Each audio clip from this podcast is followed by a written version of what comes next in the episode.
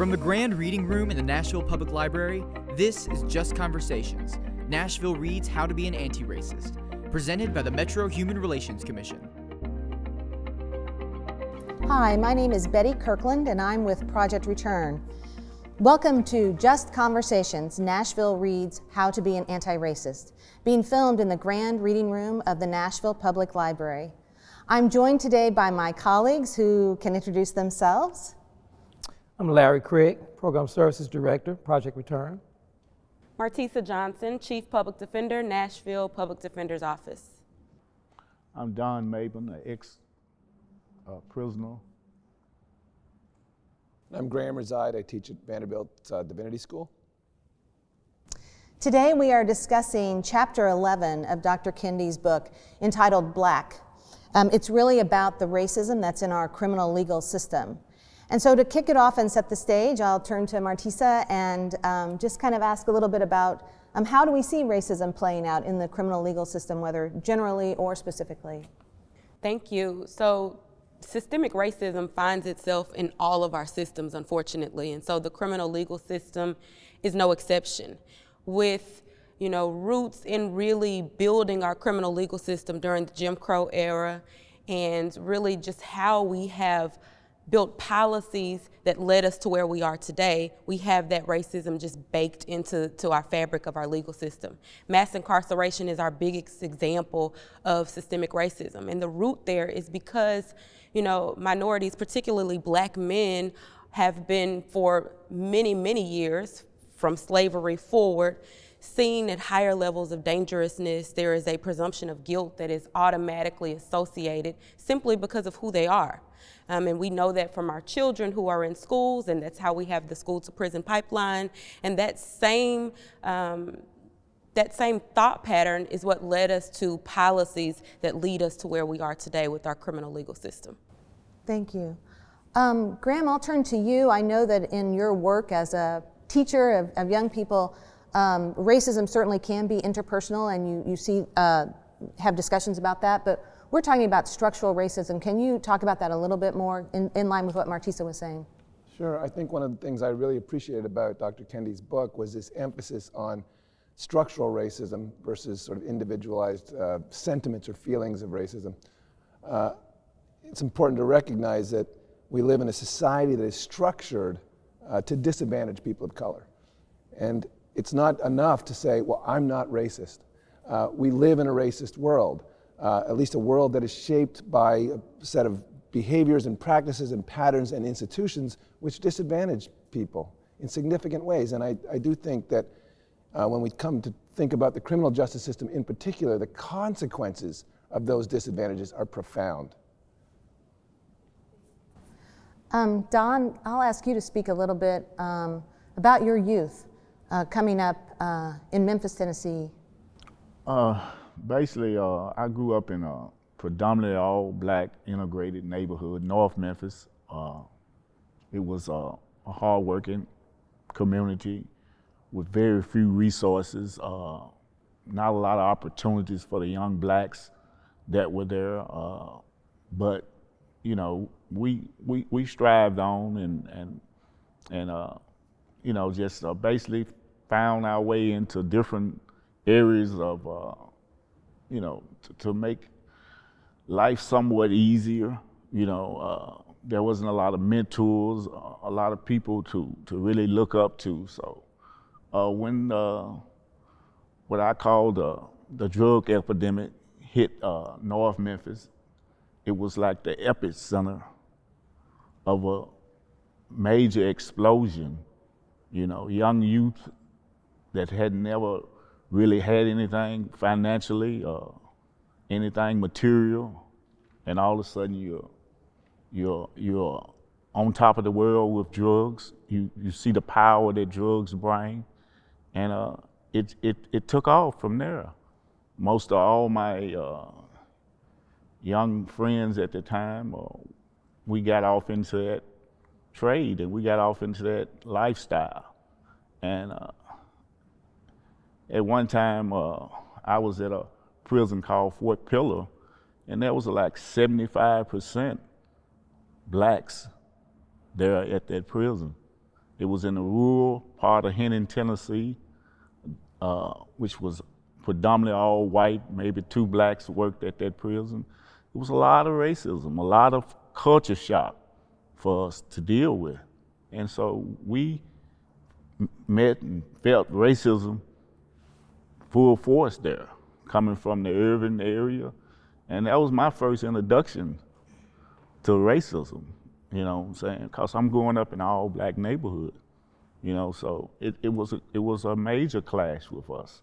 So, And, uh, yeah, I'm sorry. And So that ties into one of the points that Dr. Kendi makes in his book, which is that crime really arises from a, a Oh. terrible lack of economic Uh, and- opportunity. And, and, uh, you know, exposure.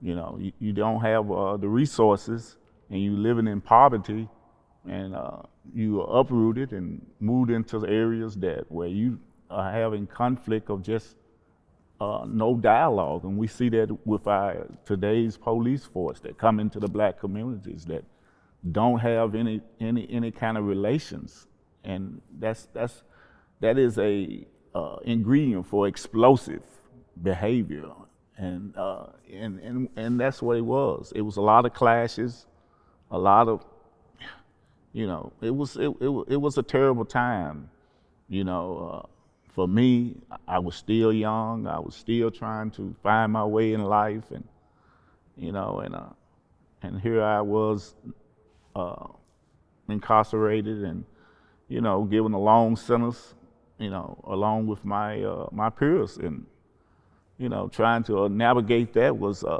was very challenging, you know. But Thank you for, for sharing that. yeah. Um, I think at the heart of this book is the way in which um, racism is about uh, the formation of a group identity, ascribing characteristics to an entire group, and then immediately creating the hierarchy that says that a racial group uh, is inferior and another racial group is superior. And so, uh, can you speak to that a little bit, Larry, in terms of what, uh, how we see that playing out in our community or in our criminal justice system? Yeah, I think that you take, for example, you know, different systems, police forces, um, COs in prisons.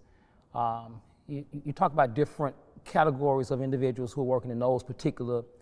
And I think that when you're deeply entrenched into a brotherhood like police officers, and you're an African American um, police officer, there's something about you being a part of that and not having a revolutionary sort of a mindset, the strength and the ability to speak up against what you see wrong because of the brotherhood that you're a part of.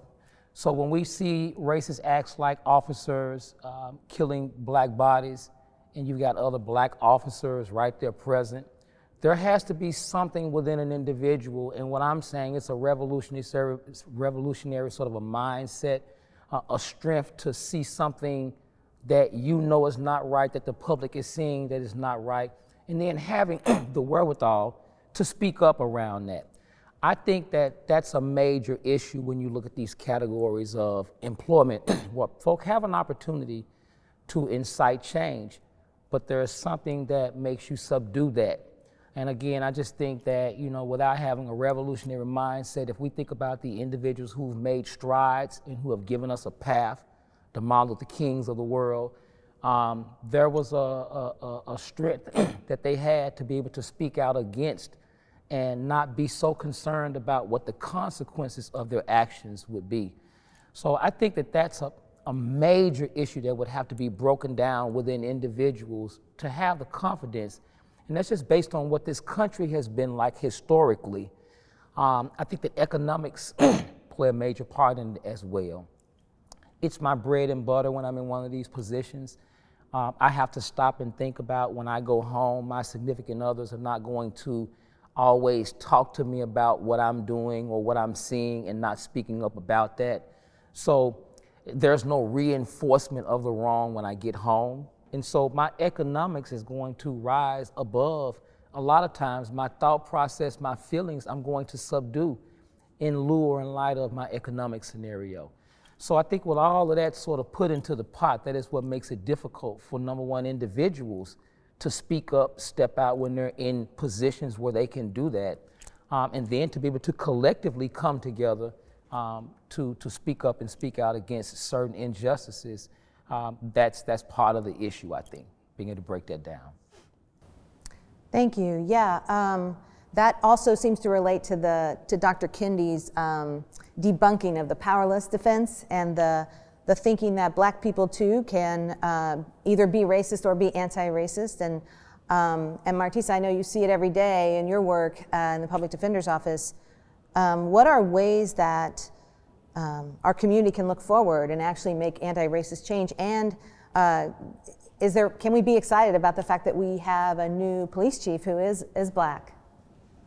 So I'll, I'll take the second part of your question first. Um, one thing we know for certain in Nashville is that people, communities, particularly black communities and other minority communities, marginalized communities, and people that I represent have for many, many years been asking for the type of change that, that we want in policing. We want a police force that is more attuned to the community and the needs of the community, that prioritizes uh, a restoration of a community versus just punishment and incarceration, that really takes in consideration the, the things that that cause people to have a, a, introduction to the criminal system. So what we've been talking about, the economics of a community.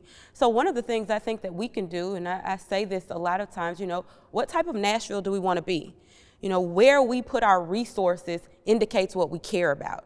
And so if we invest resources in building communities. So making sure that our education systems are strong, that our communities are strong and affordable so that people can live there and feel a part of this community and feel a part of the society that is Nashville. Then if we resource that well, then I think that we can start this sort of reconciliation with the community that has, you know, a lot of frustrations around racism. I am encouraged that our police chief is, is a black man, but not only that, I'm encouraged by the fact that he's from Nashville. He talked about his roots in being from North Nashville and has a history of involvement with youth sports in Nashville and being really connected to a community. So for a community that has been crying out for the type of change that we want to see, a, a, a complete shift in the way we, we um, see public safety, a complete shift in how we prioritize um, incarceration versus restoration. For that community, I am hopeful, and we do have a great opportunity as a city to, to, to establish what we will be known for. Are we going to be continuously known for a community that is harsh to poor and minority and black communities?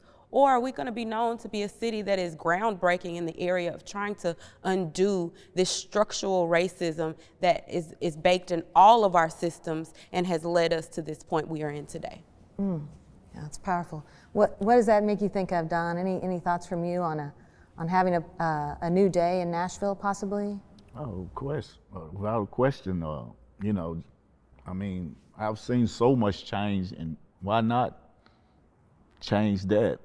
Narrative, you know, uh, here in Nashville, and I was just uh, just just delighted to see uh, uh putting more uh, blacks in, in power here to to to to bridge the gap, you know, uh, not just with the the black community, but as well as the white community, you know, saying to to hopefully bring a, a more you know togetherness here in this city. I love it.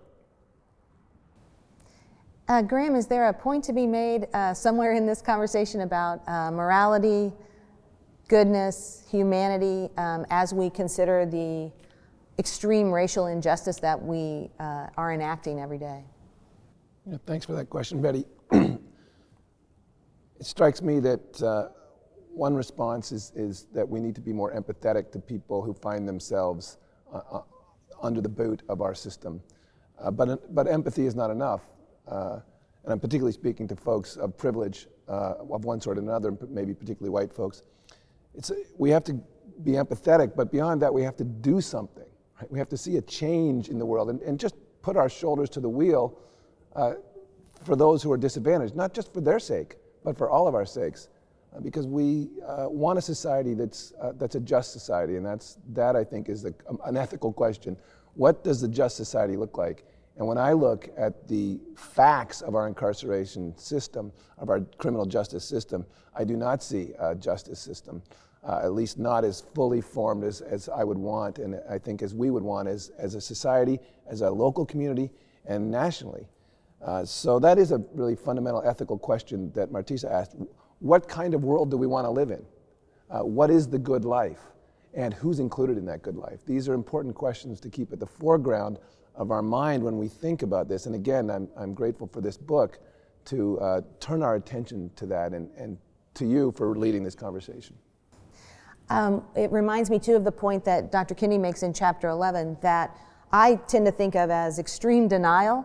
Um, there was a survey in, recently of thousands of police officers, and overwhelmingly, uh, they agreed with the assertion that this country has already done all that it should do to create equity for black people. So, uh, more than two thirds of black officers said that was the case. Uh, more than nine in 10 white officers said that that was the case. And of course, Dr. Kendi is saying, and I think we're all saying that's not the case. Um, how do we, number one, I guess, um, how do we see that playing out in our community if, if that's what officers believe, uh, black and white alike? And number two, um, how do we account for uh, that extreme denial? A few years ago, we heard the phrase, Nashville is not Ferguson, uh, after the killing of Michael Brown. And, and just a few years on, um, I'm not sure that, that we would uh, be able to hear that very comfortably. So, uh, those are a couple of questions in there. I'm just interested to hear what anybody thinks about that. well, when you look at those statistics, I, I see, especially coming from the black officers, um, a little bit of untruth in that. Um, and I think it goes back to what I spoke to earlier. Those officers are involved in what they would call a brotherhood. And it doesn't matter whether they're black or white. And so when you've got to put your thoughts or your supposedly beliefs on paper, and it has to come back to hunt you possibly in some way, um, I believe that that's probably a reason why some of those officers may have even voted that way. Just not to be um, put out there as somebody going against right what the system wants to say. We, we, we look at examples here when you go against the power structure, right? people get fired, people, people have to worry about their economics. So if I had to come up with a reason why, you know, an, an African American officer would, would feel in today's time that enough has been done to satisfy the anti-racism that we want to see uh, in this country, I have to step back and take a thought about, you know, what are they seeing that I'm not seeing, and that's what I come around to. It's what they're, it's what they covet every day. It's what they see every day, and what you see every day and what you hear every day you know, becomes a part of your your natural uh, being, your speak, your pathology, and the whole nine yards, and it begins to be what you represent. It doesn't necessarily always be what you believe, because I think you're worried about other things that are important to you as well, more than the consciousness or the revolutionary actions that it's going to cause when you speak up or when you tell the truth about what you're really seeing. And I, I would just jump in just there a little bit. You know, you asked the question of how do we see that play out? You know, we see it play out because we have a criminal legal system that incarcerates far more black people than anywhere else in the world. So it plays out in a world where one in three black men are likely to be incarcerated in their lifetime. It plays out in, in even a system here in Nashville where you know, we make up, black people make up about 26% of the, the, the, population. And according to the last studies that we did of our criminal legal system, we made up almost 50% of the, the incarcerated people in our Nashville jails. So we're not talking about a worldwide problem. We're talking about when the mentality is we've done all the work necessary to eradicate racism, then we get stagnant and we get stuck in the policies that are deeply rooted in that same racist thought we have baked in all of our criminal legal system that mentality. The policies that built our probation and parole system that is extremely harsh to black people and other minority groups and poor people. It, it, that's how it plays out. When we believe we have, you know, we believe we've done all the work, then we've gotten complacent. And what we see is we continue to just add to mass incarceration add to the disparities that exist in our community, and, and that bleeds over into all of our systems. I spoke about it earlier, but the same thing applies in our education system. When we say we've done all the work necessary to eradicate racism, that's how we have schools in predominantly black communities that are low performing and under resourced. And in comparison to our schools in our white neighborhoods and more affluent neighborhoods, it, it's just amazing what can be done with resources. So the failure to own, probably because no one wants to confront a personal feeling that they are racist. You know, we don't want to say that, we don't want to confront that. And because we fail to do that work, to confront that it's not individual. We're not calling an individual a racist that led to this, this problem. But the systemic racism, the structural racism that that was the sort of root of all of our policies and procedures that give us our criminal legal system and other systems. That's the problem. That's where the racism is. So, no, we have not done the work necessary to eradicate it, and I wholeheartedly disagree with that. And Bettie, if I could add to that, and I would be remiss if I didn't, the breakdown of the black family. When we're incarcerating so many African American males, it, it, it, it has become and continues become to become a detriment in the, Af- in the system that I would call the African American family dynamic. And when that is broken up, it plays out and manifests itself in those children, in the, in the family, in the economics, um, it, the psyche of the, the, wife. I mean, it, it, it just manifests itself in so many ways that it's hard to come back from. So I just needed to add that as a way that it really also plays out when we get outside of these systems that we see, right? We don't, we don't get a chance to get a, a lens into the family dynamic to understand the real detriment. I appreciate that, and thank you both so much for those points. And, uh, and, to your point, Larry, I think I hasten to add that, again, it is racist policies and practices imposed on a people that create that breakdown of the black family. So when, when black fathers are not allowed in spaces where their children and their wives are, that is a racist policy that's enacted, a structural racism that creates that. So it's a, uh, deeply troubling. Um, and and uh, Don, I know that you spend a lot of time reflecting on your past, and I wonder if you think about like what could have been different, like what could have been different for you as a, a beautiful person coming up um, in in that neighborhood that would have would have been different for your life. I just look back on that, and you know, and getting getting at the age that I am now, I can I can reflect and see all the the stumbling blocks, you know, uh, that was before me.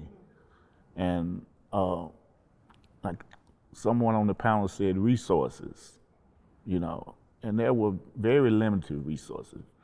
If anybody know the history of Shelby County, you know, uh, that, that region, you know, the history of it, you know, the most populated area of slaves during the 18th early 18th century. You know, uh, it was, uh, and the, the political structure of, that area that, you know, racism plays such a major part, you know, at keeping us oppressed. But you had gotten so immune to it that you couldn't really feel it, you know. Uh, we only felt it during the I Am a Man struggle when Dr. King came there. And that environment, that city, uh, my community, when I look back, rose up in unity with Dr. King. And that was the first time I became aware of, as a very young man, the racist struggle that was taking place. And it was so severe, so just, it was, you know, and I look back on that. And I've, you know, because my father and uncles, all of them participated, you know, very quiet, uneducated men, but found the, the heart to, to face that political machine there and it was, uh, as we know, the outcome. The dreamer was killed. Uh, you know, Memphis uh, Turney was the chains was broken and and uh, but that void wasn't filled with opportunities and jobs, you know, uh, and it and that's when I was becoming a teenager, and there was so much uh, nothing to do as young men in the summer, and uh, you know, uh, my mom she worked six days a week. I had a baby sister. I I look back and see myself as sacrifice so that my sister could come on and like most young men in the community. And we found ourselves on the wrong side of the law. You know, uh, the community was was economically dep- deprived. You know, so when when when the drug scene exploded, that was really not a, a, a hard choice. I got you. Yeah. You know, I, your phrase "so much nothing." That's uh, yeah, Yeah. That's that says it, and it reminds me too. And I know we need to wrap up our conversation for the moment, not for not for long. Um, but uh, Larry and I do the work of Project Return, and you know Project Return well, Don and, and Martesha and Graham as well. And Larry, do you want to speak to like how, what can we do, what do we do that is anti-racist when at Project Return we are solely dedicated to the successful new beginnings, um, doing everything we can to not have people face so much nothing when they get out of incarceration. How is that anti-racist, or how does that speak to this topic? Well, the first thing that I would say, you know, the work that we do at Project Return is anti-racist because we- we're extremely radically inclusive um, of, of individuals who are coming back from incarceration who've experienced these things. Uh, we're radically relational. We understand the support um, that individuals who are returning from incarceration back to our communities need. Uh, the elevated support, not just the pats on the back, the walking alongside individuals uh, and feeling their pain and helping them sort of calibrate around that. Uh, I, think that we, uh, from a staff perspective, um, um, have lots of black and brown bodies on our staff. Um, we're, we're extremely um, and strongly represented from a leadership perspective uh, with black and brown people uh, and have been for a number of years. So this is not just something that I feel that we've done to answer a question. I've been there since 2014 and I've been a strong part of the leadership team at Project Return. um, I think that the fact that we, our main metrics are uh, job, high job acquisition and low recidivism, I think that speaks to the economics that individuals need uh, to be able to succeed out here. Uh, it also speaks to the ability not to go back to the penitentiary, right? So I think that we're curbing um, the transition of individuals leaving our community and going back to incarceration by uh, supplying legitimate job opportunities for them such that they feel um, some progression in life. So I think in the majority of those things that I just mentioned, you know, we've gotten off to a very good start in terms of, uh, if not already becoming an anti-racist uh, organization, and that's the work that I think makes us put makes us fit into that particular bubble and to be able to continue to to, to soften those edges and, and be more inclusive of all those things that make us a full 100%, 100, 100% anti-racist organization. Thank you. Um, I'm very sorry we need to wrap up. Um, thank you all so much for joining in our conversation today. For more information and more episodes, please go to www.justconversations.org. And uh, thank you again. Next, I think up on the on the show will be uh, chapter 12, which is entitled "Class," and I know we hope to see you there. Thank you. Just Conversations is presented by the Metro Nashville Human Relations Commission. Executive producers Sarah Imran, Mark Etherly, Barbara Gunlardy, and Bob Farrisee. Directed by Cooper Smith and produced by Alex Bennett, Caroline Pace, and Cooper Smith. Special thanks to the Nashville Public Library, Jenna Schmid, and Mark Crowder. For more information and more episodes, visit justconversations.org. Follow us on Twitter at JustConversate, on Instagram at JustConversaciones, or on Facebook at JustConversate.